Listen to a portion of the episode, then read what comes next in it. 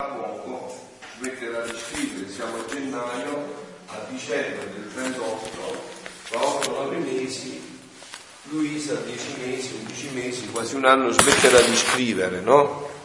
E quindi siamo ormai al vertice della preparazione di Gesù. Nel 1938 Luisa è del 1865, quindi ha 72-73 anni ormai Luisa.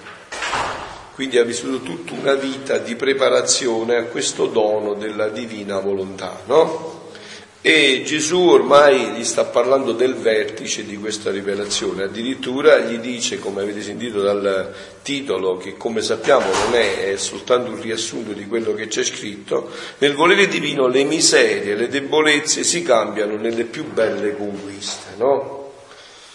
Diceva San Paolo, è quando sono debole che io sono forte, no? Quindi voi sapete che l'avete visto adesso anche in questo insegnamento di Papa Francesco. Papa Francesco sta cercando di riportare in auge quello che c'è sempre stato nella Chiesa, ma che per un momento come questo stava un poco venendo meno, cioè il primato della grazia, no? Voi avete sentito che Papa Francesco parla sempre di questo rischio del pelagianesimo. Voi sapete che cos'è questo rischio del pelagianesimo di cui accenna Papa Francesco?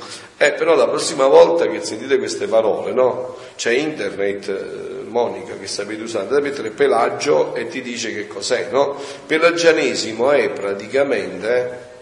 Pelagio era un monaco che nei primi tempi della Chiesa diceva: ma noi non è che poi abbiamo così bisogno della grazia, ce la possiamo fare con le nostre forze, no? Quello che oggi è un po' il rischio grande, la nostra forza, le nostre capacità, la nostra intelligenza, i nostri mezzi, no? Invece la vita cristiana è proprio l'opposto, è tutto è grazia.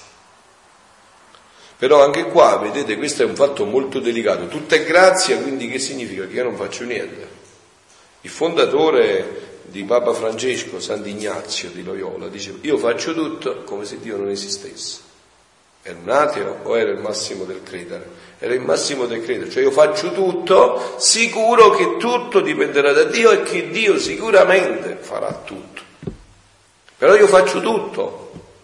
Cioè... non mi esimo, non mi deresponsabilizzo, vivo fino in fondo la mia responsabilità, però sapendo che tutto dipende da Dio, no? La Madonna, nei messaggi di Medjugorje, fa proprio così, no? Avete visto? Prima ci chiama cari figli, ci dice, alla fine del messaggio dice: grazie come per... quindi per aver risposto. Quindi se non hai risposto non vale quel grazie, insomma, perché grazie per aver risposto alla mia chiamata. Cioè significa che a una chiamata, una proposta, deve esserci necessariamente una risposta. E da quella risposta dipende l'esito della chiamata. Se adesso qualcuno mi sta telefonando e io sto qua perché ho staccato il telefonino e mi sta dicendo: guarda che stanno mettendo una bomba sulla cappella dove state vivendo questo momento, e io non rispondo, per me quella non è una grazia ma è una disgrazia, vero? Perché non ho risposto alla chiamata. Quindi è vero che tutto è grazia, tutto fa Dio, c'è il primato di Dio, ma noi dobbiamo mettere il nostro fiat, il nostro eccomi, e qua in questo risiede proprio la grandezza della Madonna. Perciò lei nel Magnificat si gloria e canta, no? Canta, come dice la Madonna, dice: ha guardato il niente della sua serva. Però quel niente che si è resa disponibile al tutto per fargli fare tutto ciò che il tutto voleva fare nel niente, no? E gli ha dato questa totale disponibilità. Perciò viene pure piena di grazia, perché ha in sé la divina volontà che è la fonte della grazia. Appunto, che è la fonte di tutta la grazia, no? E quindi già questo dire nel voler divino le miserie e le debolezze si cambiano nelle più belle conquiste è un'esperienza sommamente bella per noi cristiani, no? Papa Francesco, in una di queste stupende omelie che ci dona ogni mattina, ha detto che tutti siamo peccatori, e ha detto: chi non è cosciente di questo deve andare da un medico spirituale. Tutti siamo peccatori, però Papa Francesco in questo ha fatto un passaggio ulteriore, ha parlato di peccatori e di corrotti. Allora, che differenza c'è tra il peccatore e il corrotto? Guardate, anche in questo i semplici hanno risolto il problema con facilità, no? Bernadette, Santa Maria Bernadette, sapete la vicenda di Lourdes, no? Bernadette, quando hanno cercato di tirarla nei tranelli per l'apparizione di Lourdes, no? Come era vestita la Madonna, gli cambiavano le cose, no? E lei invece nella sua semplicità andava avanti tranquilla, no? Una volta il gendarme che la stava interrogando gli chiese, dice, ma senti, ma questa tua bella signora che tu dici parla sempre di pregare per i peccatori, ma chi sono i peccatori? Gli chiese lui a Bernadette. Sentite come gli rispose Bernadette: i peccatori sono coloro che amano il peccato, che amano il male, ti capito? Non coloro che fanno, coloro che amano. Allora Papa Francesco, che è un gesuita, ha delineato con ancora più finezza questo. Allora, tutti siamo peccatori, ma non corrotti, non vogliamo essere corrotti. Corrotto chi è? Colui il quale vuole restare nel peccato, che non si va a confessare, no? Io ho detto nella mia parrocchia, l'ho detto tante volte, no? Quando mi fermo in mezzo al paese, dico, ma perché non viene ammessa la domenica? Da quanto tempo non ti confessi? Padre, ma che peccati faccio io? Dico, bene, allora vieni al posto di San Sebastiano, di Sant'Antonio. Cioè, che peccati faccio io? È proprio chi ha una coscienza crassa. Una coscienza crassa, no? Porto l'esempio, ho detto altre volte, no? Se io pulisco questa cappella, mettete con le tapparelle abbassate, no? Dico, ma come l'ha fatta pulita sta cappella? È stupenda. Poi alzo la tapparella a metà, inizio a vedere che là c'è una ragnatela, là, perché la luce mi ha fatto. Poi se l'alzo tutta, se apro bene, devo pulirla di nuovo, vedo, oh, caro mio, no? Allora Papa Francesco ha fatto questa distinzione e ha detto che il peccatore poi è colui il quale accusa i peccati, non genericamente. Hai capito che significa non genericamente? Cioè va nei dettagli dei peccati. E il peccatore è colui il quale si riconosce continuamente bisognoso della misericordia di Dio, perché ha detto Papa Francesco sempre: Dio sempre perdona, ma noi ci stanchiamo di chiedere perdono. Questi sono i passaggi fondamentali anche per introdurci in questo, cioè noi dobbiamo riconoscere che siamo deboli, che siamo fragili, che questo dono solo può veramente risolvere i problemi dell'uomo alla radice. Solo questo dono della divina volontà, solo questo potrà ridare la felicità a noi e all'umanità. Non c'è un'altra via d'uscita, guardate, vi ho detto già anche altre volte, tutte le spiritualità devono confluire in questo dono, tutti. Devono confluire nel dono della divina volontà, perché questo è il progetto originario di Dio sull'uomo. Questo è il progetto originario di Dio sull'uomo. Cioè, per chiedere come l'uomo può essere felice, a chi lo andiamo a chiedere, se non a Dio? A Dio dobbiamo, Signore, come posso io essere felice? E lui ci risponde: puoi essere felice se ritorni in quel progetto originario in cui io ti avevo creato e che tu liberamente e volontariamente hai rinunciato, hai rifiutato. Liberamente e volontariamente, no? Anche in questo state attenti, figlioli, perché oggi c'è un pensiero debole anche nella Chiesa, che non è quello vero. Noi dialoghiamo con tutti, ma con una certezza, è vero, che abbiamo il dono della verità. Se no che cosa andiamo a dire agli altri? Cioè, che cos'è il dialogo?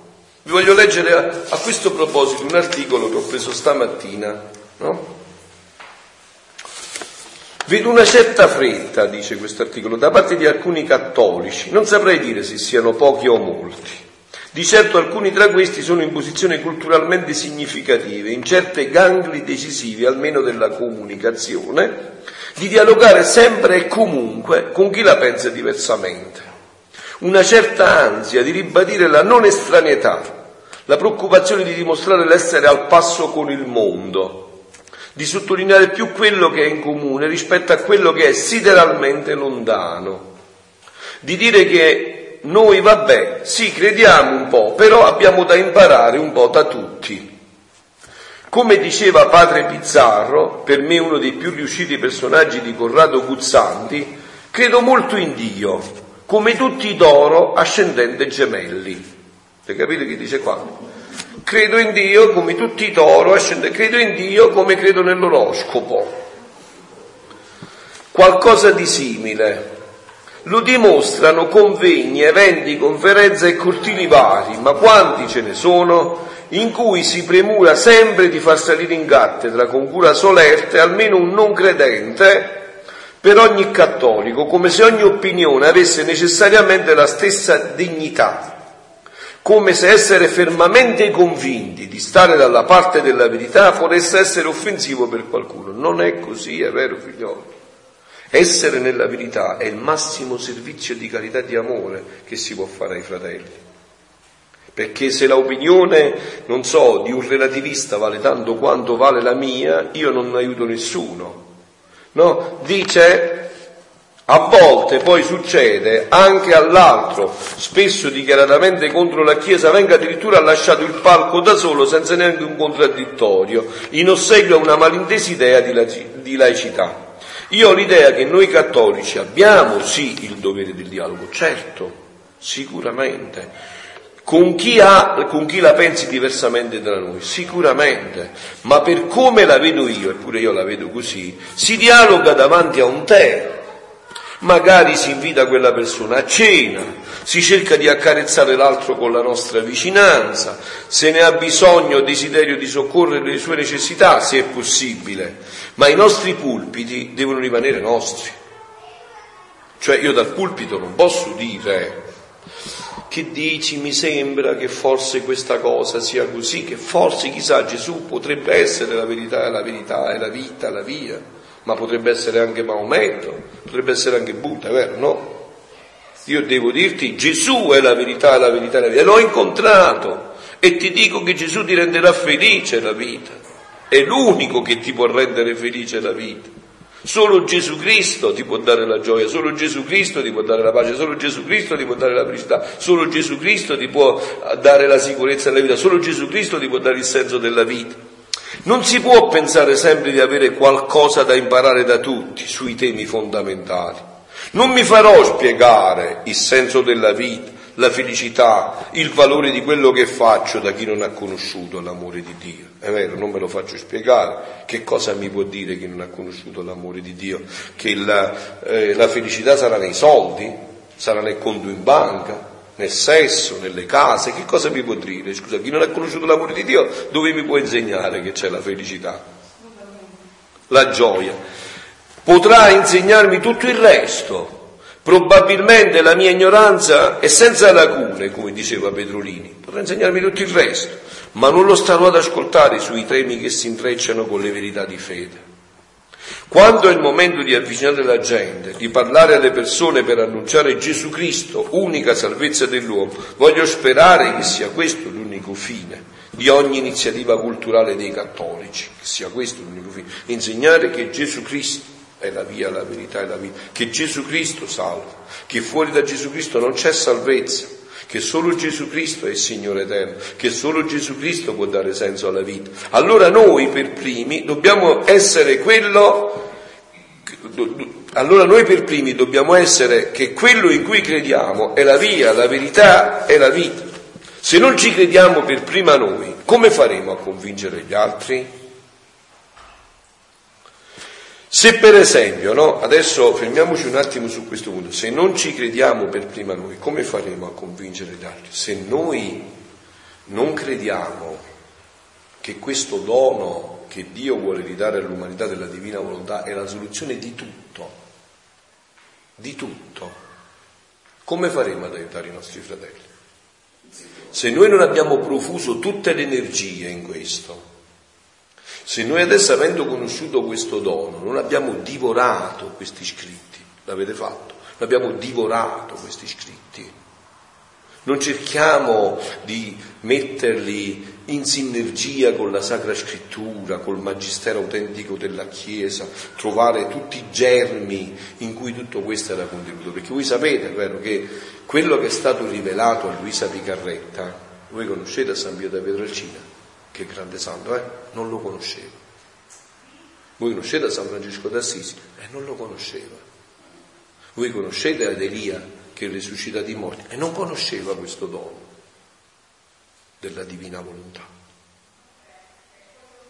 Voi conoscete a Mosè che ha aperto il Mar Rosso e non conosceva questo dono della divina volontà.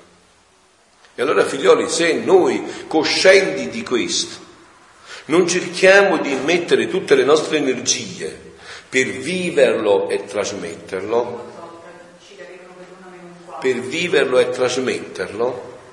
se noi non profondiamo tutte le energie, siete stati attenti a cosa ho detto, per viverlo e trasmetterlo. Ha detto Papa Francesco, annunciate il Vangelo, se è necessario, anche con le parole, capito? Ci sta un brano più o meno, cioè, sì, somiglia a questo qua, dice Gesù con la sua incarnazione innestò l'umanità alla divinità, no? Quindi noi, stando uniti con Lui, con la Sua volontà, con le opere, con il cuore, diamo vita a questo innesto, no? Quindi diamo vita ad altri rami, mentre se noi i rapporti sono con le nostre passioni, non solo non diamo vita a questo rapporto, ma sciogliamo questo innesto. Appunto, cioè se noi, conoscendo questo dono, e per molti di voi ormai, per alcuni di voi, perché non è che siamo poi tanti, per alcuni di voi ormai da 3 anni, approfondendo continuamente tutto questo da più di 3 anni, non stiamo mettendo tutta la nostra vita a disposizione di questo dono, cioè capite, poi verba volant, cioè le parole non servono, ci vuole dentro la vita tutto questo, no? E se noi abbiamo veramente coscientizzato fino in fondo che questa è la soluzione, il dono, è l'opera di carità più grande che si può donare all'umanità, l'opera di carità più grande che si può donare all'umanità, cioè il dono più grande che possiamo fare all'umanità è vivere questo dono per trasmetterlo. Questo è il dono che ci farà sentire: vieni benedetto da Papa mio, avevo fame, mi hai dato da mangiare, avevo sete, mi hai dato da bere, ero carcerato e sei venuto via. Noi diremo sì, ma quando? Quando eri nella cappella a pesca e facevi gli atti nella divina volontà.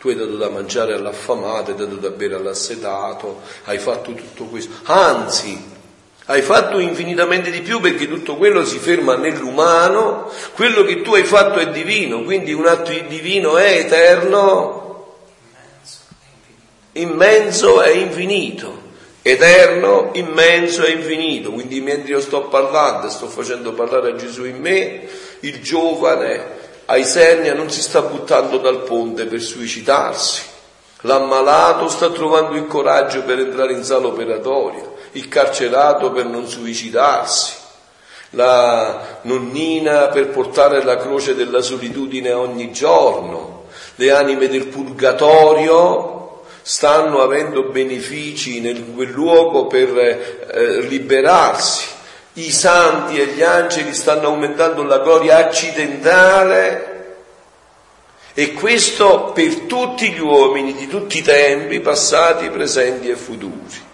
Allora però, figlioli, qua dobbiamo sostare un attimo, perché ce le siamo dette tante volte queste cose, perché dobbiamo sostare un attimo, ma per questo dobbiamo approfondire tutte le nostre energie. Dobbiamo metterci dentro la vita, perché se noi desideriamo fare il bene, no? Vedete, Papa Francesco ci sta dando anche questo gusto, no? Di fare il bene, è bello fare il bene, no?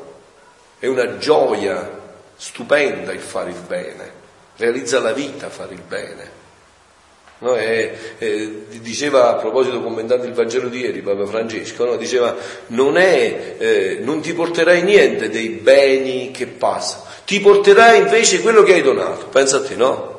Noi ci sembra che donando perdiamo, invece è donando che ci portiamo. Guarda che è l'inverso, no? Noi pensiamo che tenendo ci portiamo qualcosa. Invece diceva ieri Papa Francesco che lui non ha mai visto un corteo funebre con dietro il camion dei traslochi, non l'ha mai visto, no? Ed è così, non l'ha mai visto, manco io l'ho visto. Voi l'avete visto un carro funebre con dietro, perché non ti puoi portare niente, invece ti porti tutto quello che hai donato, pensa un poco, no? Allora in questo, se vale, diciamo, nel regno della redenzione, quello che, vi ripeto, quello che si conosceva fino alla nascita di Luisa Piccarretta, perché voi dovete tenere sempre fissi questi punti, Cioè il dono della divina volontà dopo Adamo ed Eva, tranne l'umanità santissima di Gesù e Maria Santissima, che è fuori classe, insomma, che è solo e sempre vissuto di divina volontà, questo dono non era conosciuto nell'umanità. Anche questo, vedete, è un indizio enorme per farvi capire che questi scritti potevano venire solo da una rivelazione di Dio, perché bisognava che ci fosse detto qualcosa che solo Dio poteva conoscere. Solo Dio poteva conoscere come viveva l'uomo prima del peccato originale.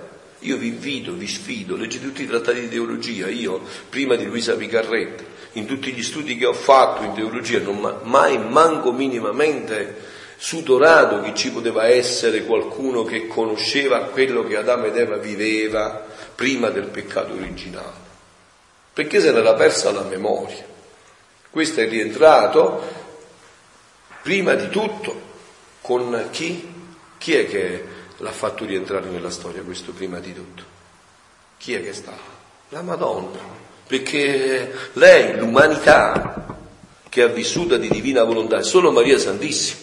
L'umanità di Gesù gli è stata data da Maria, vero? No? Gesù è...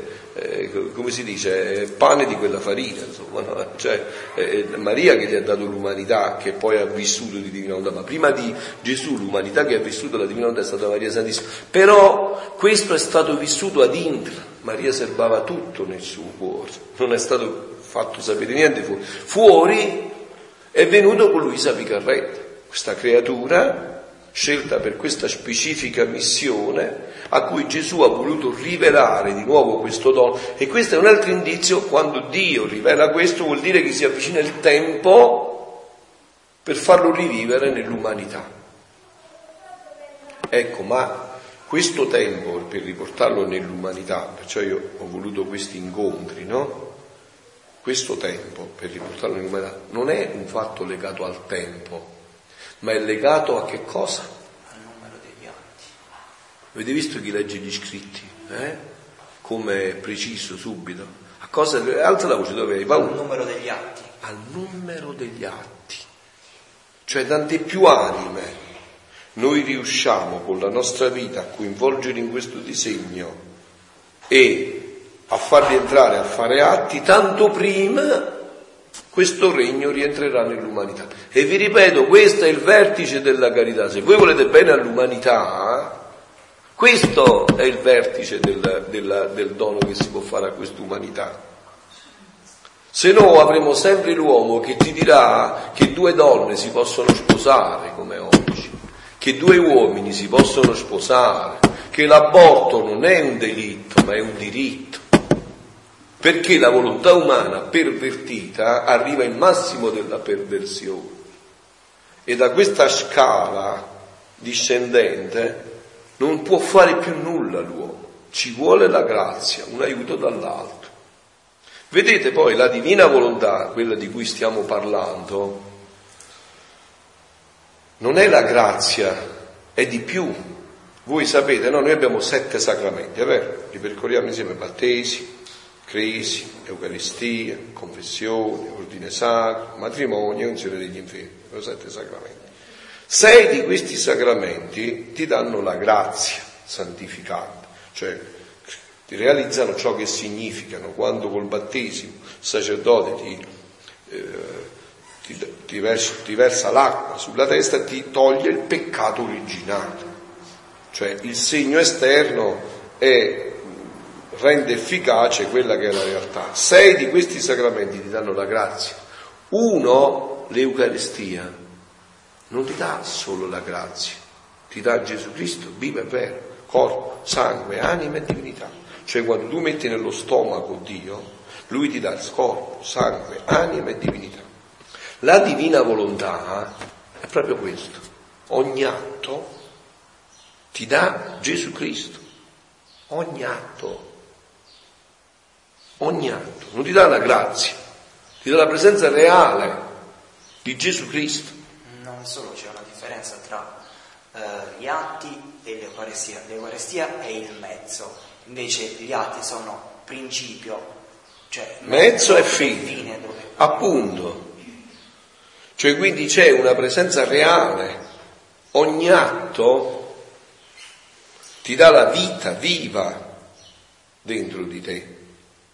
E questo, figlioli, non si può se non approfondendo e innamorandosi di questi scritti, perché il dono è nascosto in questi scritti. Questi scritti sono fondamentali.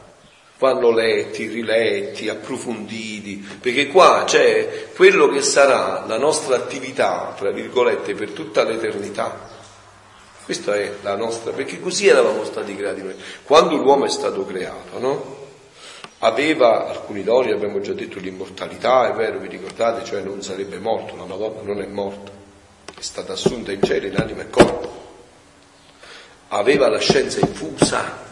Cioè la scienza infusa significa che sapeva tutto di tutto l'uomo, non aveva bisogno di studiare le galassie, sapeva tutto, sapeva perché l'albero che cosa contiene, che cosa è quel frutto, l'essenza, di tutto, aveva la scienza infusa. Però questo era niente in confronto al dono della divina volontà che aveva l'uomo, cioè che la volontà sua e quella di Dio erano sempre insieme, fuse, continuamente.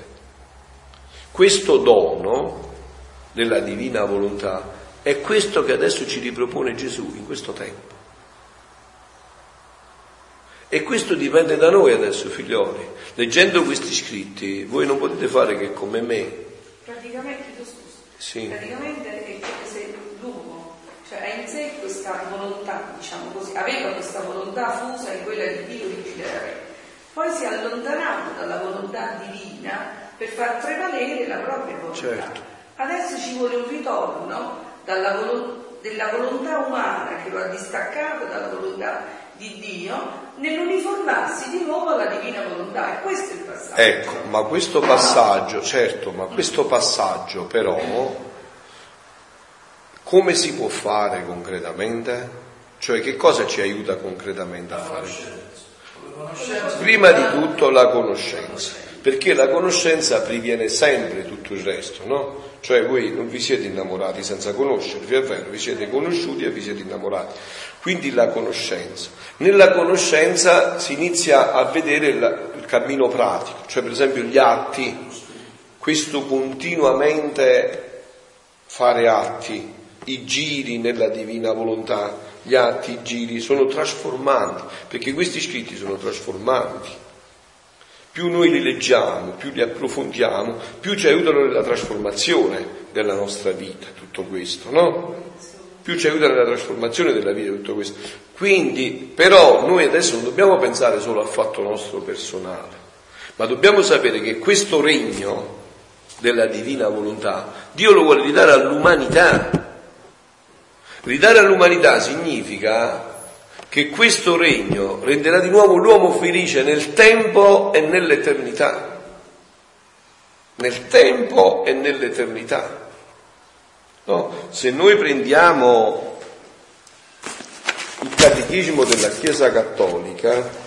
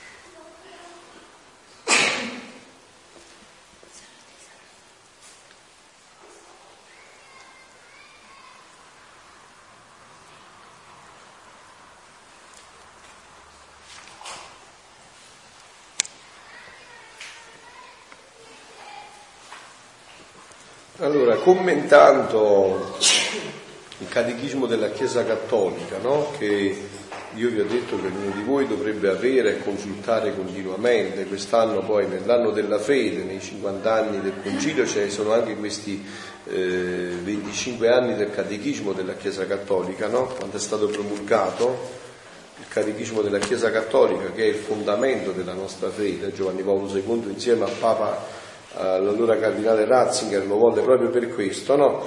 Commentando l'espressione "sia fatta la tua volontà come in cielo così in terra", riprende un'espressione e dice: egli comanda a ogni fedele che prega di farlo con respiro universale, cioè per tutta la terra. Egli infatti non dice "sia fatta la tua volontà in me o in noi", ma in terra, su tutta la terra, e ciò perché dalla terra sia eliminato l'errore e sulla terra regni la verità, sia distrutto il vizio, rivirisca la virtù e la terra non sia diversa dal cielo.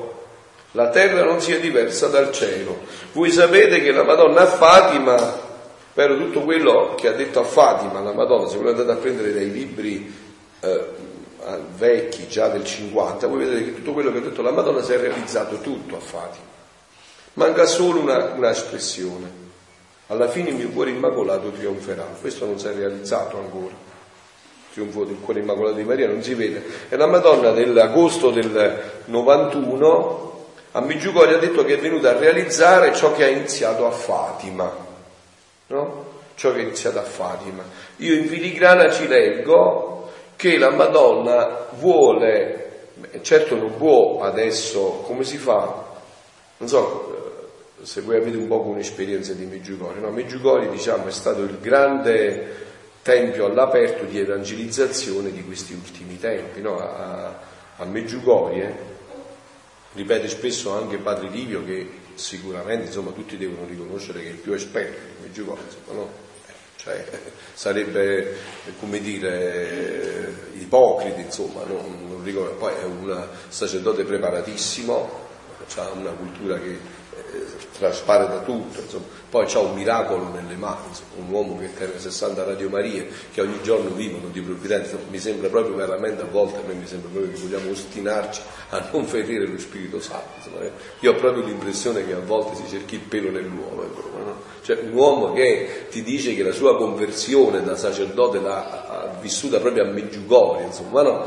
Dice Padre Livio giustamente che a Medjugorje erano tanti cani randaggi, persone che non si sarebbero mai avvicinate alla Chiesa, e che invece Medjugorje gli ha cambiato il cuore, no?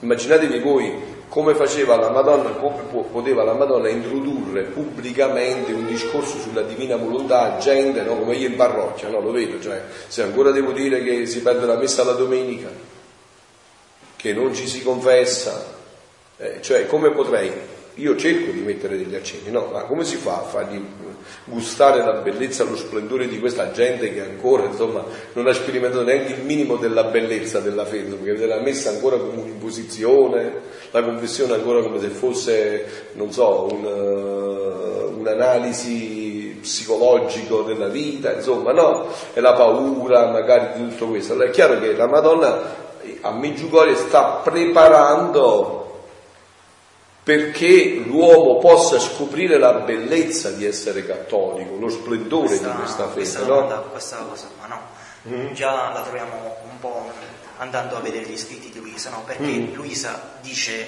a Gesù, no? Dice: Gesù, ma se tanto bene porterà questo tuo regno, no? Perché quando stava la mamma tua sulla terra e tu non avete impetrato, portato questo regno in mezzo all'umanità, no? Allora Gesù gli risponde, no? Dice: se tu, figlia mia, se guardi in tutti gli atti della mia mamma, in tutti gli atti miei, lo scopo principale era proprio il regno della divina volontà. Però per dare lo scopo principale dovevamo scendere allo scopo secondario, cioè, quindi prima cedergli il rimedio per la salvezza, perché allora le persone, l'umanità era ignorante sulle cose di cielo. Dice: come un maestro che vuole insegnare la scienza di cielo, però se non gli insegna l'ABC non può insegnargli la scienza di cielo. Quindi noi gli dovremmo prima cedere, insegnargli tutte le cose, le basi, e poi tutte le altre cose. Non solo, ma la mamma tu hai anche una mamma per impetrare questo regno della divinità e tutto quello che io feci nella mia umanità, a differenza della Madonna che aveva solo gli atti dei profeti, dei patriarchi e tutti gli altri, sì, insomma, per appunto, cioè praticamente, no, dice Domenico, è come se tu volessi insegnare a un ignorante che non conosce, che non ha studiato, lo fai scrivere al primo anno di università, cioè, ha bisogno di tutto un percorso da fare, no? Deve fare le elementari, le medie, le superiori. La vita di Gesù Cristo non avrebbe avuto nessuno scopo, né il primo né il secondo. Se non avrebbe raggiunto, appunto, non avrebbe raggiunto. È come se tu vuoi insegnare a scrivere a qualcuno che ancora non gli ha insegnato neanche l'alfabeto, insomma, no? Quindi, però, a me mi premeva sottolinearvi quello che dice il Catechismo della Chiesa Cattolica: e la terra non sia diversa dal cielo. Ecco, questo è proprio, diciamo, l'annuncio principale di questi scritti, che la terra non deve essere più diversa dal cielo, quello che nel Padre nostro noi impetriamo come cristiani da 2000 anni, ma che mai abbiamo approfondito. Venga il tuo regno, sia fatta la tua volontà qua in terra come si fa in cielo, no? Quindi alla luce di questo adesso però mi sembra che sia giunto il momento di introdurci negli scritti, così possiamo come dire, andare insieme a sondarlo in questo, perché noi adesso stiamo trattando ormai da più di un mese, più di più, di quattro, no, della decisione, la decisione saranno ecco, 3 o 4 mesi, 2 o 3 mesi che stiamo cercando di fermarci sulla decisione, perché il problema è tutto nella decisione, perché la decisione implica immediatamente e direttamente la volontà. Nell'uomo ciò che vale secondo la volontà, tutto ciò che non è volontà nell'uomo è segatura, non conta niente, non ha valore, è la volontà che fa il valore. Voi sapete, no, quando si andavano a confessare i penitenti da Padre Pio, la prima cosa che voleva sapere il padre è questa: ma dov'era la tua volontà? Perché è la volontà che fa il peccato, che fa l'opera buona. Un sogno di notte in cui non c'è la tua coscienza non è né buono né cattivo. Un sogno di notte non è né buono né cattivo, cioè non conta niente. Non c'è la volontà.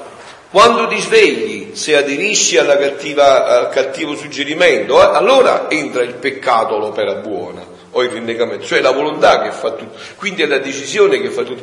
E voi vi ricordate questa decisione però negli scritti di Luisa dove va presa, no? Ricordate quel fatto quando Gesù ha detto a Luisa, ha detto che praticamente quando Gesù ha detto a Luisa, Luisa era in una malattia che era molto misteriosa, non si sapeva, neanche lei riusciva a vedere com'era questa malattia, che sembrava, infatti era qualcosa di mistico, no? Però molte volte lei aveva dei dubbi e diceva: ma allora io sono malato, non sono malato, sto fingendo, è veramente volontà di Dio questo mio stato o no? E allora una sera lei pregò San Francesco di Paola, questo grande eremita calabrese, che gli apparve in sogno e gli dice: guarda Luisa, ma perché lei voleva raccontare, ma io sono stata da bambina, Sandro interruppe e dice: guarda, non ti preoccupare, il problema è facilissimo, se tu adesso sapessi per certo che Dio vuole l'opposto di quello che stai facendo, tu lo faresti immediatamente? Se tu lo faresti immediatamente, quello che stai vivendo è sicuramente volontà di Dio. Allora lei, dopo un attimo, non convinta di questa risposta, riprese di nuovo la stessa storia, gli riapparve e dice: ma guarda, non hai capito bene, io ti devo raccontare la mia vita, guarda, non mi interessa la tua vita, io ti ripeto, se tu adesso sapessi con certezza che Dio vuole l'opposto di quello che stai vivendo, tu lo faresti? Se è così, tutto quello che stai facendo è sicuramente volontà di Dio. Allora, ascoltatemi un attimo, perché questo è importante, perché io ho detto che utilizzo anche questi ritiri un poco per essere una direzione spirituale, e lo è, se state attenti, no?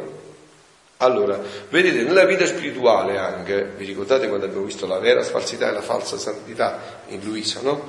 Nella vita spirituale ci sono questi inganni, anche tra confessore, direttore spirituale, animo, un continuamente voler parlare, rimuginare, rianalizzare, no? Questo è un lavoro psicologico, insomma, non è un lavoro cioè, riesaminare, riprendere in mano, rifare, no? Invece c'è una strada, quella della semplicità, cui vedete Papa Francesco è in questa strada, quella della semplicità, no? Allora, questa è una decisione che non ci può entrare nessun direttore spirituale, tra l'anima e Dio.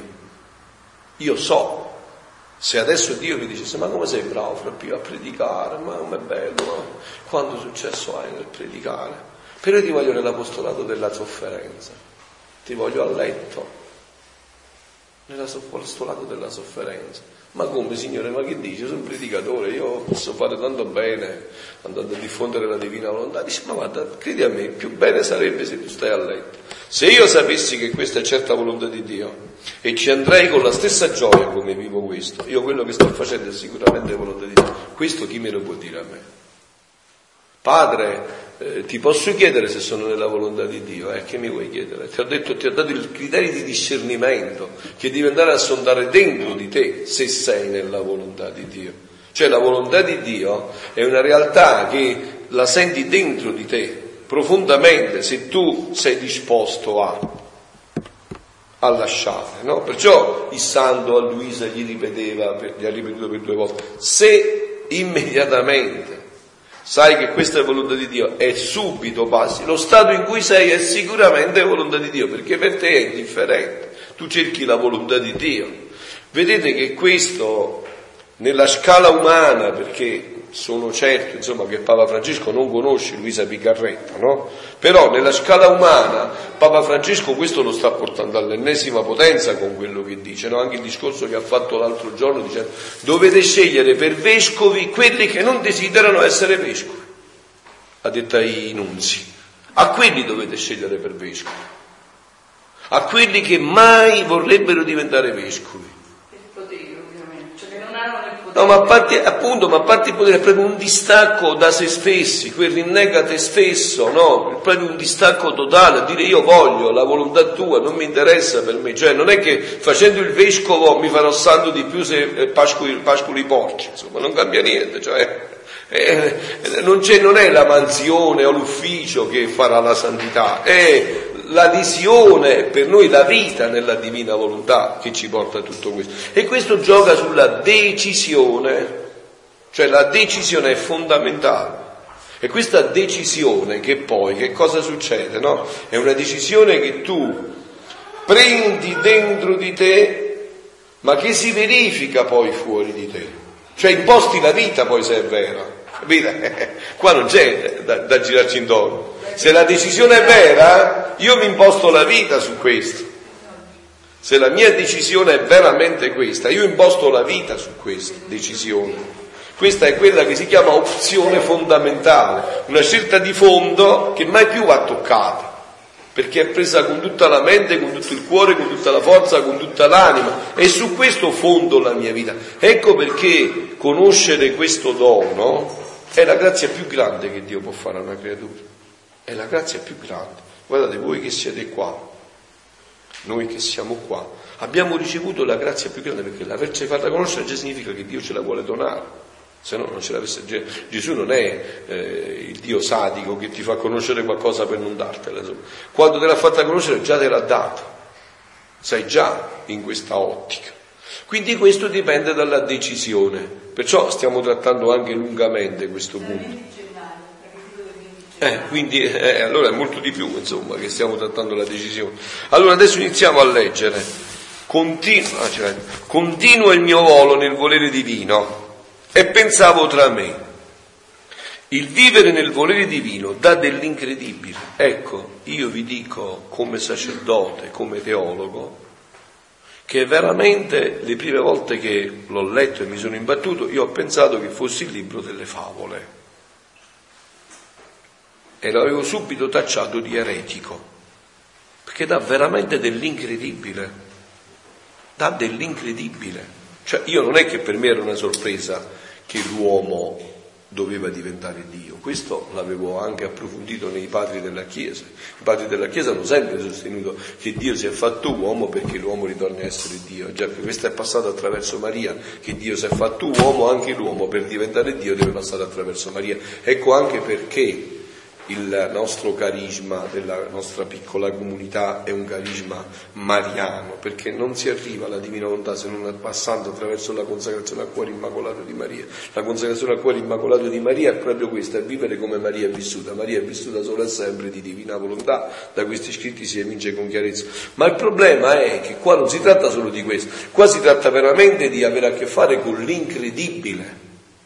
Cioè leggere questi scritti, se voi vi innamorate, leggete questi scritti, un brano magari, lo ascolto 10 volte, 15 volte, ma è sempre la prima volta, è incredibile quello che c'è dentro, è incredibile. Ci sono poi, verso gli ultimi volumi, no? C'è proprio l'incredibile, ma si dovrebbero coniare nuovi termini in italiano, di super incredibile, cioè è qualcosa che veramente dici, ma Signore, ma è possibile che tu ci vuoi portare fino a questi vertici, che tu ci hai amato fino a questo punto? Ecco, anche questo, vedete, oggi il mondo ha bisogno di chi ha scoperto quest'amore di Dio, perché deve sentire quest'amore, e quest'amore non si può trasmettere se prima non è vissuto nella nostra carne, non è possibile. Cioè questo mondo è assetato di amore, cerca tutti i falsi amori. Se incontra il vero amore, e noi glielo sappiamo trasmettere, questo mondo viene vinto da quest'amore. Ha necessariamente bisogno di scoprire questo. E quindi dice, date l'incredibile. Come si può vivere in esso? Si pone il problema Luisa. Vedete, anche qua io vi ho spiegato questa dinamica. Luisa, quando pone questi quesiti, è Gesù che glieli muove dentro, perché Gesù stamattina sta parlando a me e a te. Gesù, è vero, sapete perché Gesù è Dio, è vero, no? Sapete che stamattina sapeva che noi stavamo qua e parlavamo di questo e che ci saremmo posti queste domande. Certo, come si può vivere in esso se sono tante le miserie, le debolezze che si sentono, gli incontri, le circostanze, che per quanto si sentono pare che il volere divino con la sua luce vuole investire tutto e col suo amore tutto bruciare, ho letto giusto, tutto bruciare, per fare che tra la creatura e lui nulla deve esistere che non sia volontà sua e amore. Cioè Luisa si pone questo problema, ma com'è possibile vivere qua quando ci sono tante circostanze nella vita, tanti problemi, tante difficoltà, le tasse da pagare, l'IMU che aumenta, la crisi, lo split che va, la mancanza di lavoro, le preoccupazioni dei figli, un mondo così, cioè come si fa? Si chiede Luisa, no? È un problema molto reale che si pone Luisa, no? Ma mentre ciò pensavo, il mio caro Gesù, che sta come alla vedetta per spiare, per vedere se passa qualche cosa in me che non fosse volontà sua, mi ha detto, cioè avete capito, Gesù sta con Luisa, sempre là. Luisa è il centro di Gesù, Gesù non ha altro interesse sulla terra se non Luisa. Perché, e anche questo, vedete qua, a volte se non si comprende, non si legge, no, non si capisce, ma è facilissimo, cioè non c'entra, non è Luisa. Cioè a me di Luisa mi interessa relativamente, cioè Luisa mi interessa perché in lei si è realizzato, ma qua si tratta della divina volontà dentro Luisa, cioè si tratta dell'interesse principale, superiore a tutti di Dio, cioè Dio è interessato alla sua divina volontà in Luisa. Quindi ogni volta che c'è qualche svirgolatura, da maestro interviene subito per rettificare tutto, perché è il suo interesse principale. E perché è l'interesse principale? Perché se l'uomo non ritorna a vivere come fu creato, Dio ha fallito il suo scopo. Dio non è venuto con la redenzione per metterci un po' di cerotti sulle ferite che ci eravamo fatte, no? Dio ci rivuole in quel progetto originario, come sono titolati questi scritti, no? Come sono titolati? È scritto qua, no? Come sono titolati? Il regno, il richiamo della creatura nell'ordine, al suo posto e nello scopo in cui fu creata da Dio. Cioè, praticamente voi attraverso questo scoprite l'ordine, il posto e lo scopo per cui siete stati creati. L'ordine, il posto e lo scopo. Se è accesa qua, forse è finito lui. Non stanno chiamando. L'ordine, il posto e lo scopo. in cui siamo stati creati. Quindi voi stamattina dovreste sentire una gioia che pervade tutto il vostro essere. Dovreste dire: ma che quale grazia più grande potevo ricevere oggi io di stare qua a seguire l'ordine, il posto e lo scopo per cui sono stato creato. L'ordine, il posto e lo scopo per cui io sono stato creato. Sì.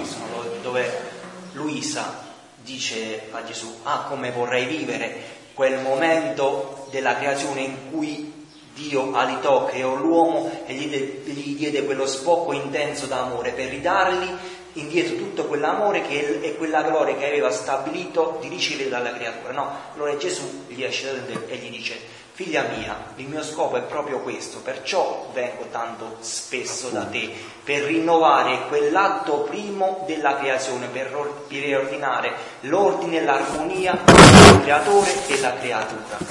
Appunto. Ma mentre ciò pensavo, il mio caro Gesù, che sta come alla vedetta per spiare se vede, se passa qualche cosa in me che non fosse volontà sua, mi ha detto: figlia mia buona, è tanta la mia gelosia per chi vive nella mia volontà, che non tollero né un pensiero, né una debolezza o altro che non abbia vita in essa.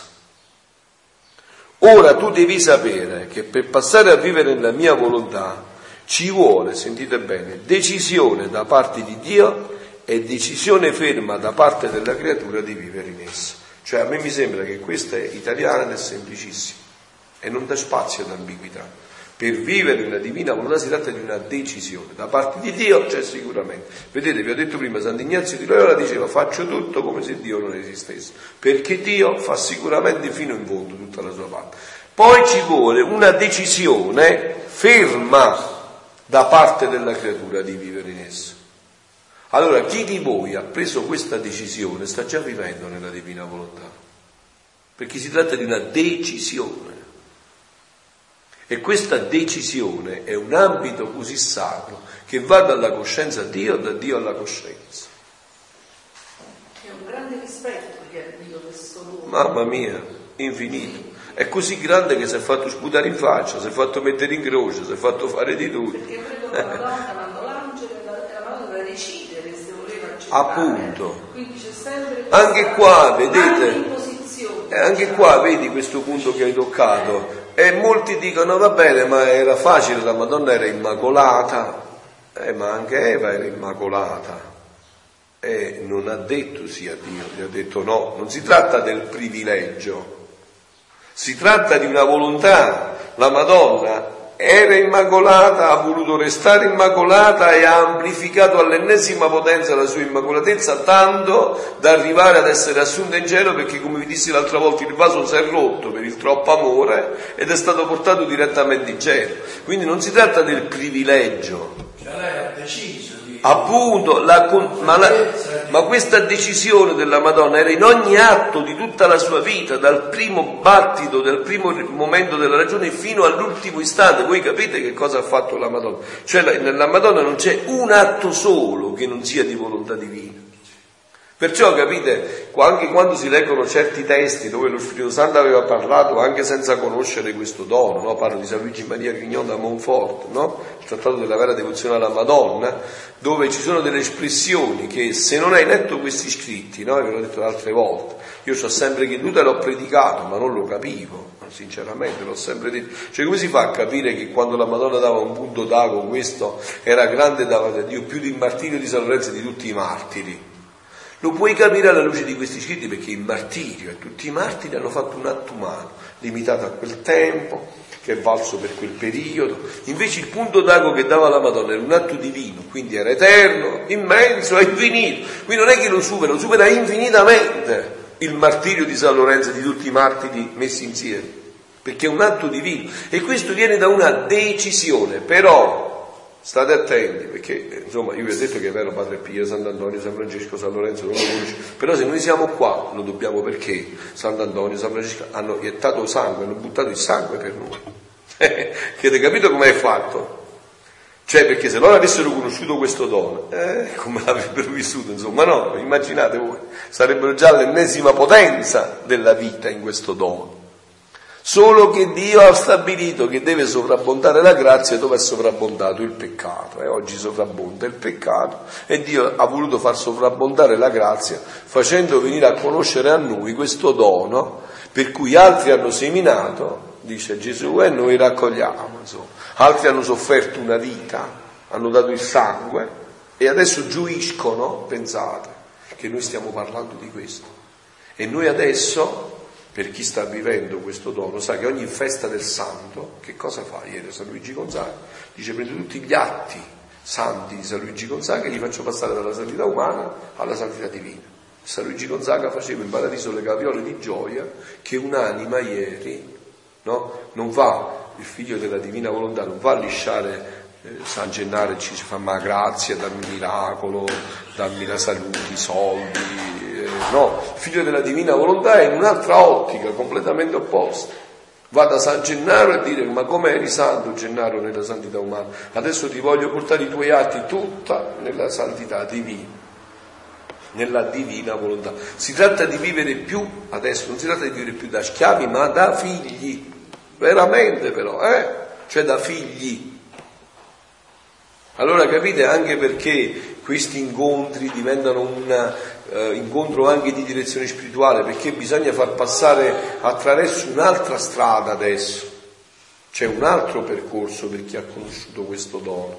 Un percorso che, come avete visto, fa tutto perno sulla decisione. La decisione è fondamentale in tutto questo. Ora questa decisione viene animata da una vita nuova, da una fortezza divina, da renderla impugnabile a tutti i mali e circostanze della vita. Questa decisione non subisce cambiamenti, perché quando noi decidiamo non ci mettiamo a decidere quei fanciulli che ne fanno un gioco delle loro decisioni, ma con chi sappiamo che deve resistere. Perciò mettiamo del nostro affinché la creatura non venga meno. Ecco, vedete il primato della grazia. Mettiamo del nostro, Gesù sta parlando a nome della Santissima Trinità, mettiamo del nostro. Cioè noi dobbiamo dare la nostra decisione, la nostra totale disponibilità al progetto di Dio, alla volontà di Dio nella nostra vita. Dopo sopperirà la grazia di Dio in tutto, anzi sopperirà Dio stesso in noi, in questo caso, della divina volontà in tutto. Questa decisione non subisce cambiamenti, perché quando noi, può essere che le sente le miserie, i mali, le debolezze, ma questo dice nulla, perché innanzi alla santità, alla potenza e santità del mio volere, questi muoiono. Sentono la pena della morte e fuggono, molto più che queste miserie non sono parto della volontà umana, perché essa sta inabissata nel mio volere, quindi non può volere se non ciò che voglio io. Ecco, vedete, anche qua, no? Io sono Maria Benedetta che è psicologa, no?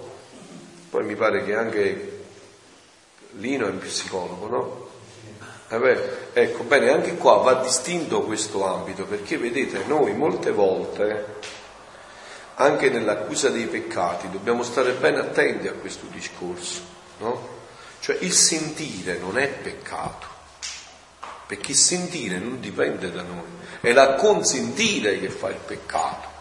Cioè e il sentire molte volte Dio lo permette per farci camminare sempre più profondamente nell'umiltà, che sapete che nella divina volontà diventa addirittura il niente, no? La divina volontà non ha l'umiltà, ha il niente, che è molto più dell'umiltà. Vi faccio un esempio, no? Molte volte molti vengono da me e non sapendo ancora distinguere bene questo ambito, soprattutto magari nelle conversioni iniziali, quelle in cui Dio ti ha ribaltato la vita, no? Dicono: padre, ma io magari mentre sto pregando sento pensieri impuri, di gelosia, e quindi chiedo perdono per questi peccati. Ma tu qua non hai peccato, il sentire non è peccato.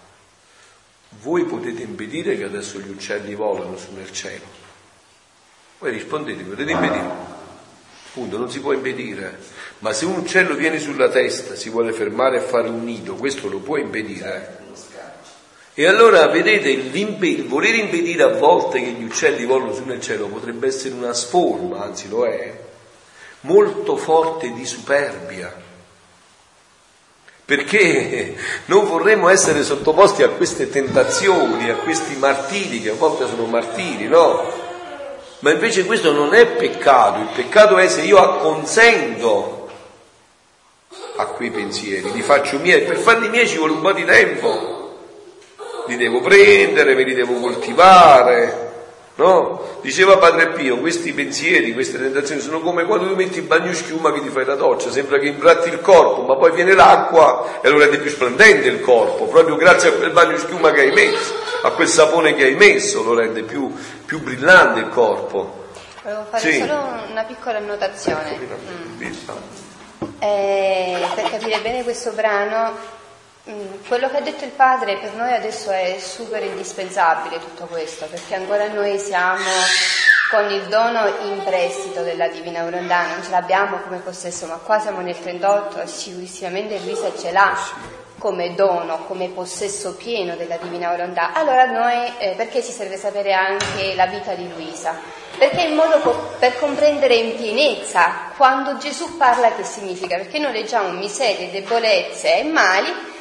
Noi diciamo immediatamente nella nostra mente scatta vizi, passioni, piccoli peccatucci, nel regno della Divina Volontà. No, perché se no dice, vabbè, ma se Luisa nel 38, a 73 anni, gli succedeva questo, caro mio, allora io sono tranquillo e sereno, è una quasi acquietudine della propria coscienza, no? Assolutamente. Qua siamo nel periodo in cui Luisa ha delle difficoltà molto molto particolari, ma non tanto per sé, perché lei è quello che gli premeva era questi scritti, la Divina Volontà. Allora già Luisa nel 1930 viene accusata al Santo Uffizio. Tutta questa trafila dura 8 anni, dal 30 al 38. Poi nel maggio andrà un sacerdote religioso a prendersi tutti gli scritti. E quindi lei già viveva questa difficoltà di queste circostanze, perché aveva paura che gli scritti non venissero più alla luce e che venisse tutto a tacere. In questo preciso momento Luisa ha anche delle difficoltà, si trova nella casa delle suore del Divinzelo e ha delle difficoltà con una nuova madre superiora che si trova nella casa, la quale evidentemente non conosceva Luisa, evidentemente non aveva avuto chissà quali contatti con Sant'Annibale e Maria di Francia. Noi non entriamo nel merito di questa madre, ma il Signore tutto permette, no? Sempre per la più grande santità di Luisa e nella nostra vita tutto è provvidenza, è tutto ciò che anche di sofferenza o di negativo noi possiamo vedere, vi ricordo, non è mai per una diminuzione, ma sempre per una pienezza di vita nella Divina Volontà. Se no dobbiamo vedere la vita di Gesù Cristo in primis come una diminuzione, una sottrazione di vita. Ma allora abbiamo un'idea di Dio sbagliata. Dio non, mai dà sempre per una moltiplicazione, mai per una sottrazione, perché la sottrazione chiede tristezza, depressione e minore qualità di vita, no? Dio vuole la pienezza, la nostra piena felicità, anche in quello che è un evento negativo. E inoltre in questo momento aveva delle difficoltà con un padre superiore di un'altra comunità che abitava a Corato, che erano quelli della Compagnia di Gesù, con i Redentoristi, Sant'Alfonso Maria di Liguori. Quindi Luisa stava vivendo questo di quello che diciamo debolezza, miseria, non come un vizio, qualcosa di negativo nella sua vita che rientra nell'ambito anche di quello che è peccato veniale, no? Siamo molto lontani. Luisa sta vivendo una serie di circostanze che, mettiamoci un attimo nei suoi panni, gli chiedevano una sottrazione del regno della Divina Volontà. Tanto che dopo, un anno dopo, a Luisa verrà addirittura vietata la comunione, eppure non è stata scomunicata. Sono stati messi all'indice, ma per tutta una serie di vie traverse, per questo vi invito a leggere la biografia che sta scritta qua, che ci sono delle notizie che non si hanno nelle altre biografie, e tutta una serie di circostanze, perché il Signore evidentemente tentava, perché se no noi quando pensiamo poi al dono della Divina Volontà già vediamo tutto un tappeto di rose e fiori, no? E quello ci sarà, ma quando l'abbiamo conquistato con tutta una serie di purificazioni, è quello che ha vissuto Luisa, perché Luisa ha iniziato, Gesù gli ha fatto fare un cammino di 53 anni di purificazione dopo la innestata nel dono della Divina Volontà. Ecco perché a noi serve come punto di riferimento Luisa, per vedere, uno, perché attraverso la sua vita noi possiamo comprendere sempre in profondità questi scritti, che cosa vuol dire prima, che cosa vuol dire avere il dono come in prestito, sarà all'inizio, cosa vuol dire averlo in prestito e cosa vuol dire averlo in possesso, perché tutto questo ci fa desiderare sempre di più ad arrivare prima ad averlo in possesso, perché se no non sappiamo bene le differenze, quello un poco ci demotiva, o dice chissà se verrà, non verrà. No, noi dobbiamo avere delle certezze assolute, allora dobbiamo capire quello che avveniva in questo momento a Luisa per capire in profondità quello che Gesù ci vuole dire, perché questo ci spone dentro di noi anche a dare un taglio netto con quello che in noi è abitudine negativa. Perché il vizio si prende da questo, no? Da un'abitudine negativa che dice vabbè, piano piano, no? veloce, perché quello prende le radici e poi quando le radici si fanno profonde fa più difficoltà ad eliminarle. Invece se sono appena spuntate è meglio. E molte volte il mio volere se ne serve di queste miserie per farne delle più belle conquiste, estendervi sopra di esse la sua vita, formare il suo regno, stendervi il suo dominio e convertire le debolezze in vittorie e trionfi, perché per chi vive in esso tutto deve servire al volere divino, a lui, al volere divino, come il più bell'amore che la creatura dà a colui che forma la sua vita, quasi come servono le pietre, i mattoni, le macerie a colui che vuol farsi una bella abitazione.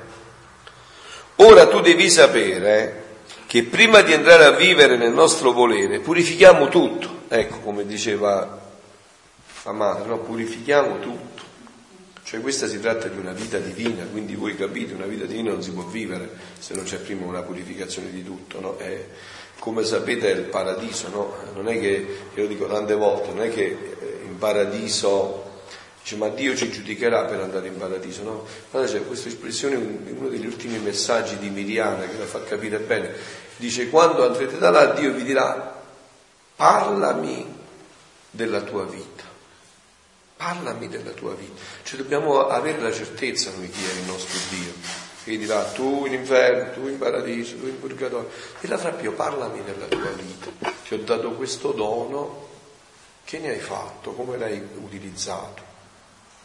No, saremo noi che parleremo della nostra vita, saremo noi che diremo papà, ma il paradiso non è per me, devo stare a farmi una doccia lunga in purgatorio, lo vedo da me, no? Io dico, portavo questa immagine a volte nella mia parrocchia, dicevo, un contadino che sta in campagna, sta zappando la terra, finito di zappare, schizzata la terra, l'abito rotto, ha preso le spine, si è rotto, insomma ha il fango tutto in faccia, arriva in centro del paese e un tuo amico gli dice guarda c'è un matrimonio, ci hanno invitato a un matrimonio, vieni subito, scusa, ma posso venire così al matrimonio, dimmi almeno il tempo di andare a casa, farmi una doccia, mettere l'abito migliore che ho, e così saremo noi quando ci farà vedere lo splendore del paradiso, quella purificazione che non abbiamo vissuto sulla terra, saremo noi a dire papà mi devo andare a pulire in purgatorio, insomma, cioè non è che sarà Dio, saremo noi che vedremo la nostra vita, quindi è anche questo, non l'accesso alla, perché voi poi sapete vero che la vita nella Divina Volontà sarà sicuramente in paradiso, e che posto in paradiso, se voi andate a leggere l'ultimo volume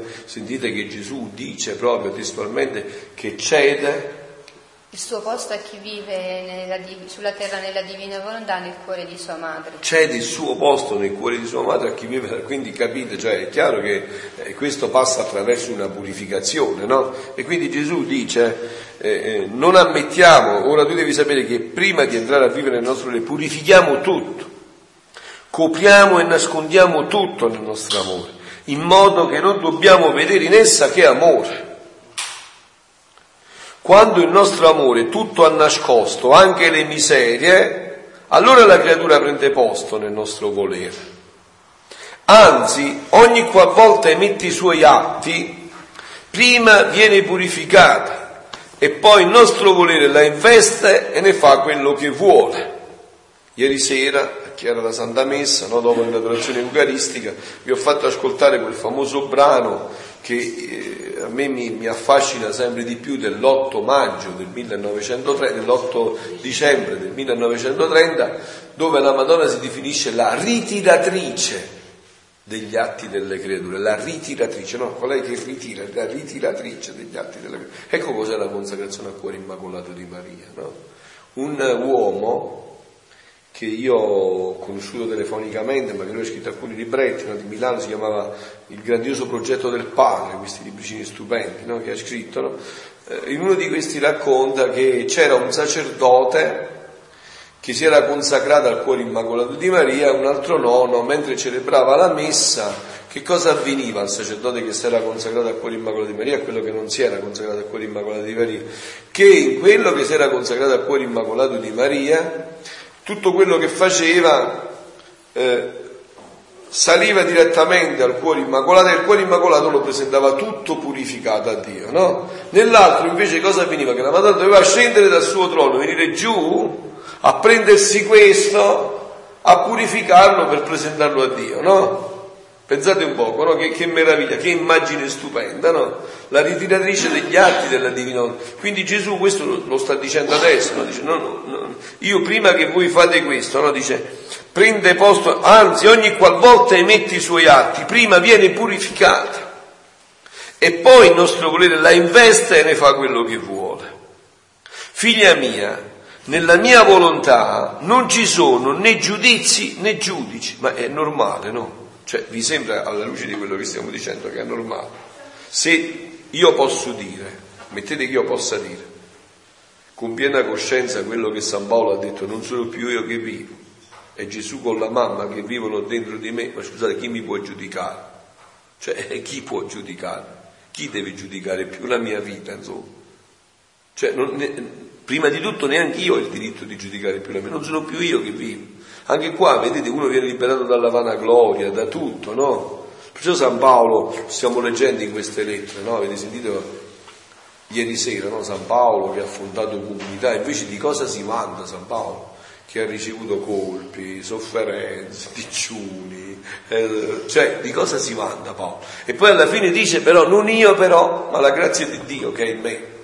Non io, ma la grazia di Dio che è in me, no? E così anche questo, vedete, chi entra veramente nella coscienza di questo dono non c'ha più neanche la paura della vanagloria, perché è coscientissimo che non c'è niente di suo, è coscientissimo però, non se ne preoccupa nemmeno perché è certissimo che non c'è niente di suo in tutto questo. Quindi è una meraviglia, no? Dice Gesù, figlia mia, non ci sono giudizi né giudici, perché è tale e tanta la santità, l'ordine, la purezza, l'utilità dei nostri modi, che le creature devono chinare la fronte e adorare ciò che facciamo.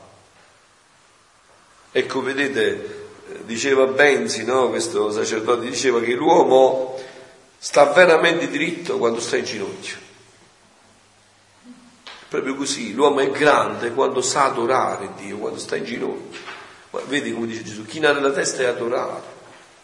Voi sapete, no, quella famosa espressione del perché, anche in Luisa, no? C'è Luisa che a Dio non si chiede perché l'ha pronunciato un diavolo, è stato pronunciato per la prima volta nell'inferno, e che perché a Dio non si chiede, in Dio, in certi misteri, anche quando riguarda certe sofferenze, certe prove che abbiamo nella nostra vita attorno a noi, c'è un'altra strada per entrare, sapete qual è?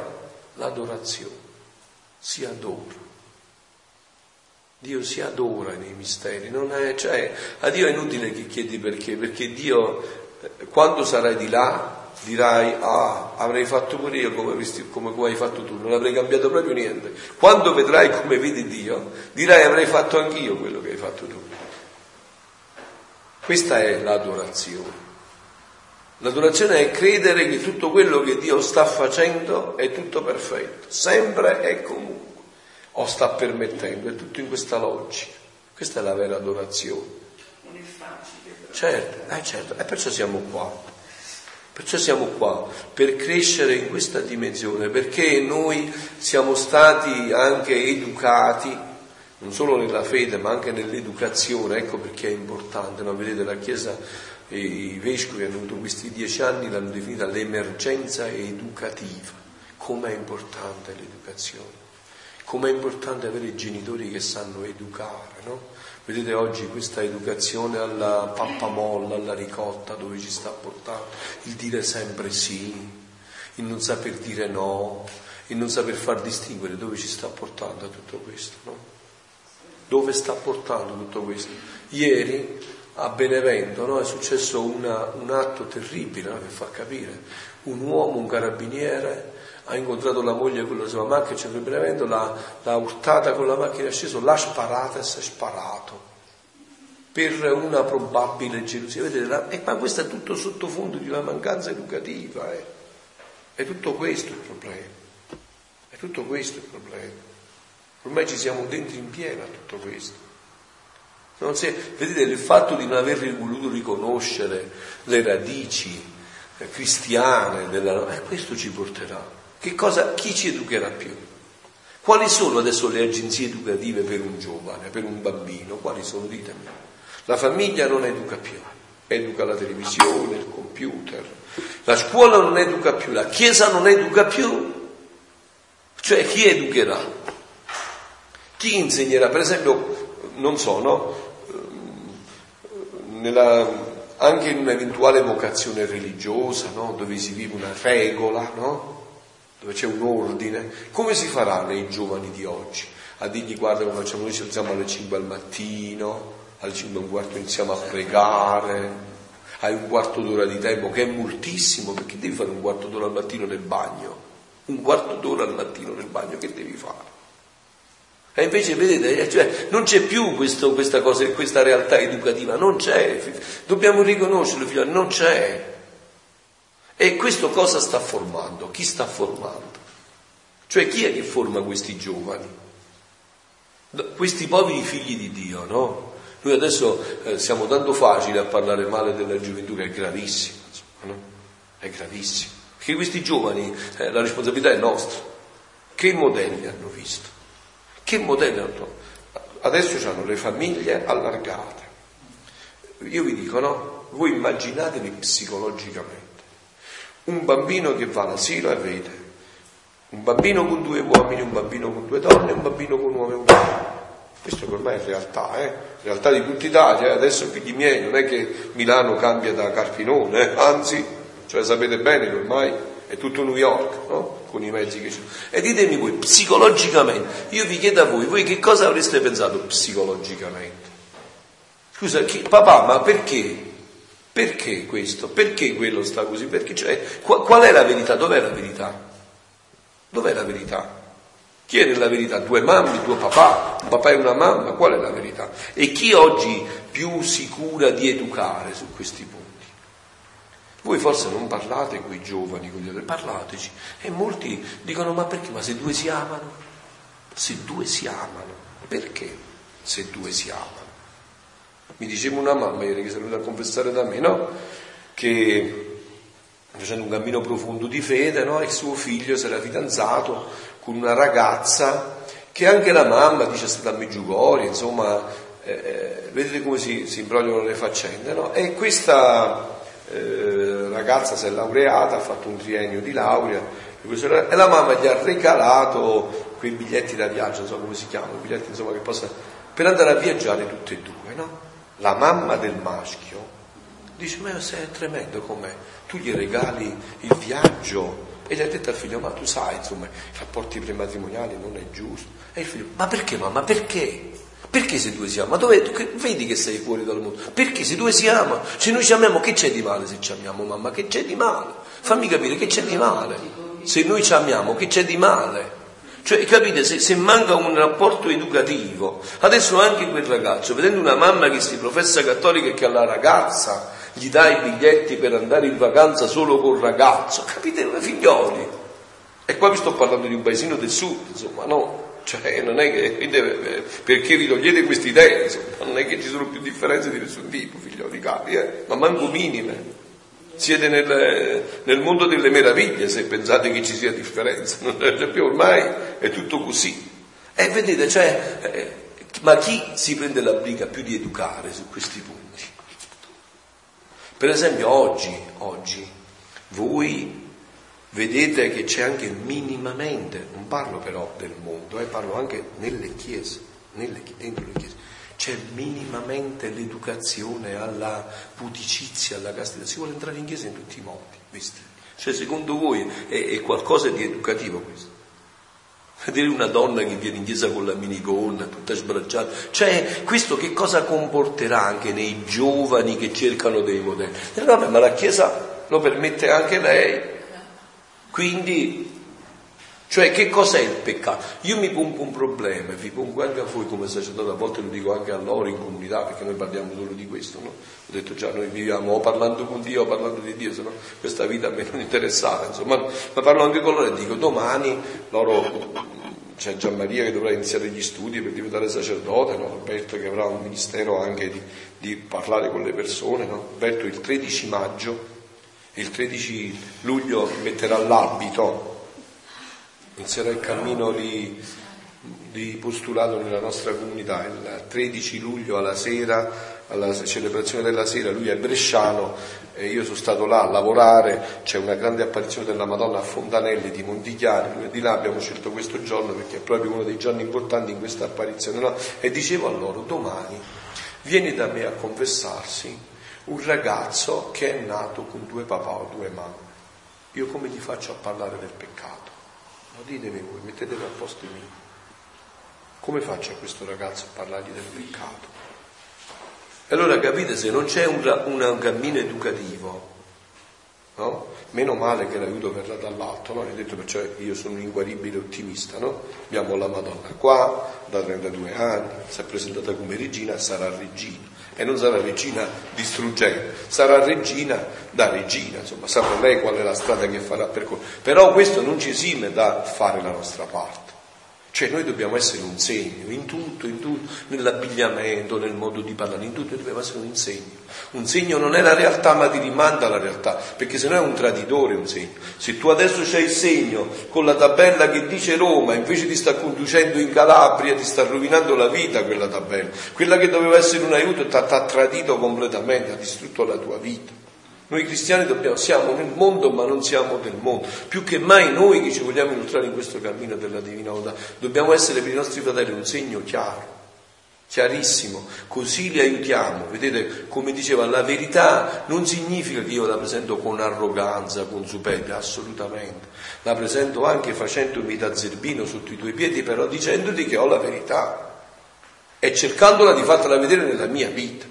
Questo per esempio è una cosa urgentissima per le mamme, per i papà, per i loro figli, no? Diceva un frate, che è un frate molto alla buona che avevo conosciuto, no? C'era un ragazzino, lui faceva il parroco in questo paese, c'era un ragazzino che si chiamava Pasquale, che andava a messa tutte le domeniche, un paio di sante messe non è andato, allora il frate con molta umiltà si è presentato a casa sua e il bambino stava là che giocava e gli ha detto, dice...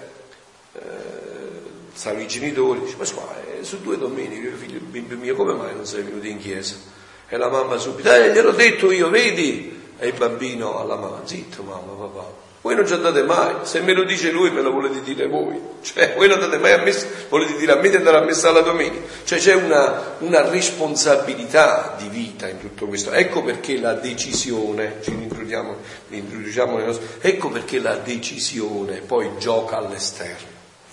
Perché quello che noi facciamo dentro viene poi traboccato fuori. Vedete, vi ho detto, questo papato che stiamo vedendo non si inventa. Questo è stato costruito in 70 anni di vita.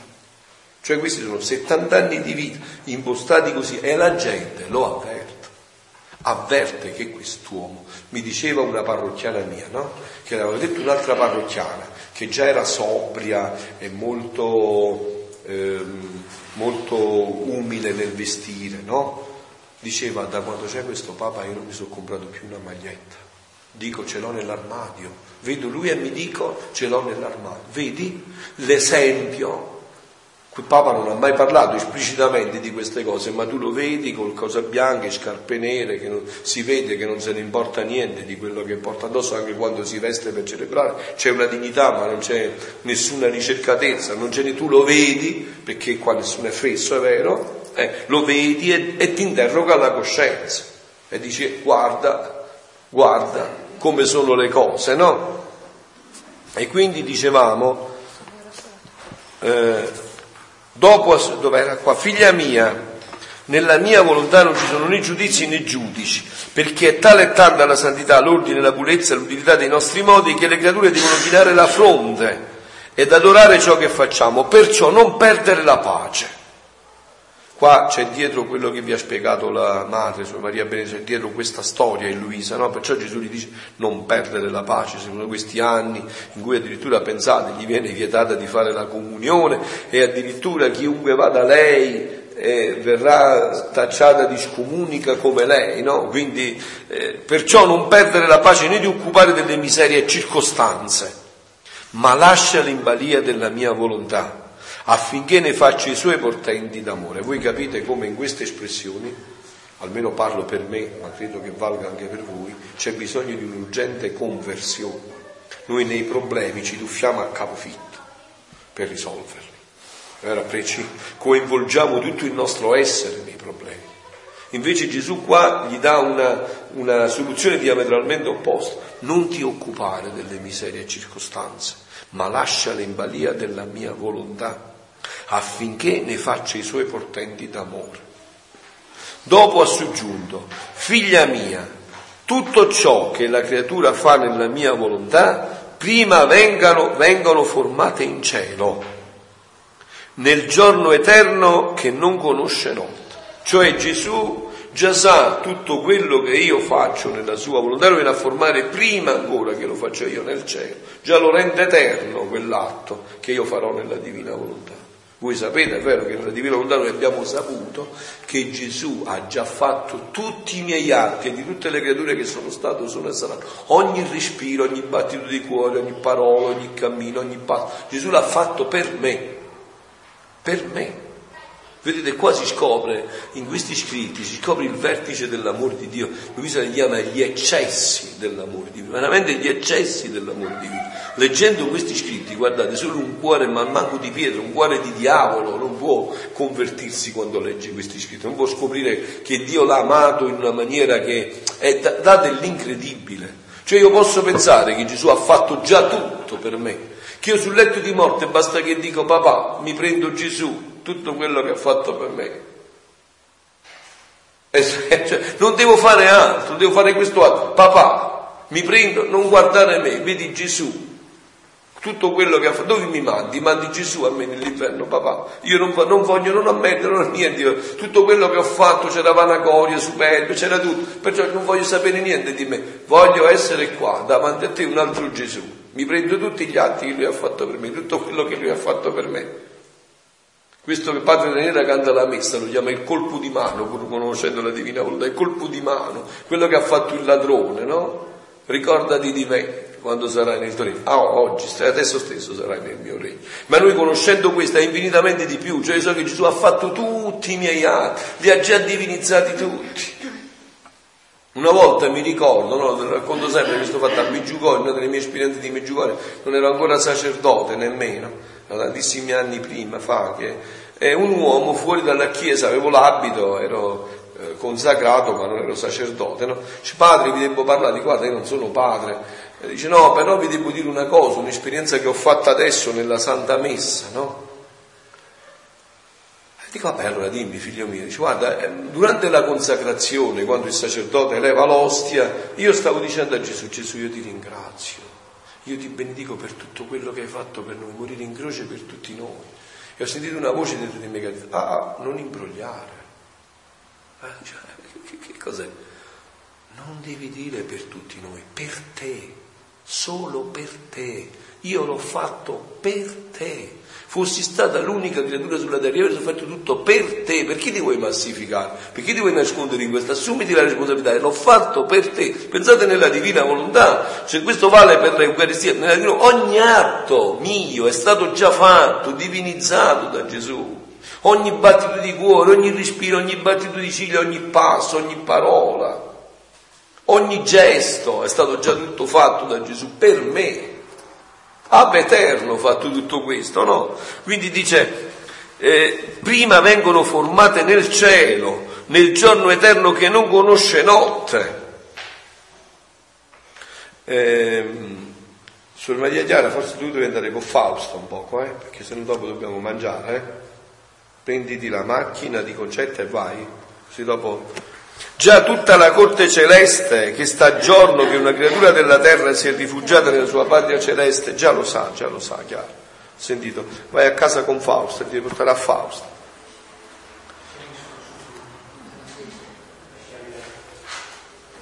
Devo andare adesso? Sì, viene Chiara, vi prende Chiara, andate insieme. Le chiavi del pulmino. Ah, ce l'hai, perfetto.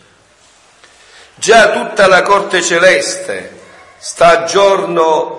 Già forse meglio che vai anche tu, Già tutta la corte celeste sta a giorno che una creatura della terra si è rifugiata nella sua patria celeste, che è già sua, ma per fare che? Per entrare nel regno, nel centro del Fiat e chiamare la sua potenza, la sua virtù creatrice, per darle l'occasione di farlo operare nell'atto suo. Suor Maria Mica, dagli un breviario che per strada si dicono l'ora media, se no poi noi la diciamo qua adesso. Oh, con quanto amore questa creatura viene accolta, non solo dal volere divino, ma pure dalla Trinità sacrosanta. Se l'affiatano, imbalsamano l'atto, vi soffiano dentro con la loro potenza creatrice e vi formano tale meraviglia di quell'atto che tutto il cielo sentono tale gioia e felicità che fanno risuonare le regioni celesti delle loro voci armoniose. Grazie che ci avete dato il grande onore di essere spettatori della tua volontà operante nell'atto della creatura. Un breviario. Sì, già lo sa, certo, dice, te l'ha detto, dillo. Sa lei, sa già Fausta, non c'è bisogno, sa già Fausta. Prendi il breviario, sa già Fausta quello che devo fare, sì. Grazie che ci avete dato il grande onore di essere spettatori della tua volontà operante nell'atto della creatura, sicché il cielo viene allagato di nuove gioie e nuovi contenti, in modo che tutti restano legati, riconoscenti e la chiamano tutti, la nostra benvenuta.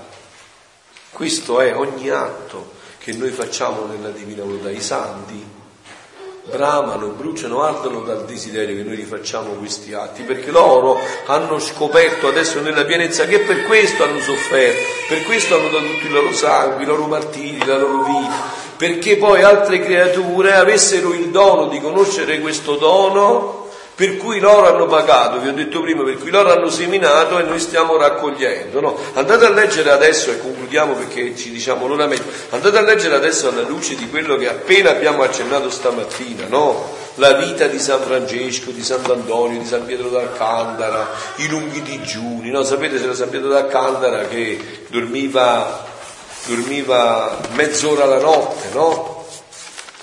Su un chiodo con la testa per non essere troppo riposato, e poi quando il corpo aveva freddo perché aveva addosso un mantello, se lo toglieva usciva fuori e diceva: fratello corpo, stai zitto che ti conviene stare così, che stai bene, no? Andate a leggere adesso la vita di questo, la vita dei santi che hanno sofferto tutto questo per noi. Come? No, le leggi per capire che per avere in più c'è andato chi meno ha dovuto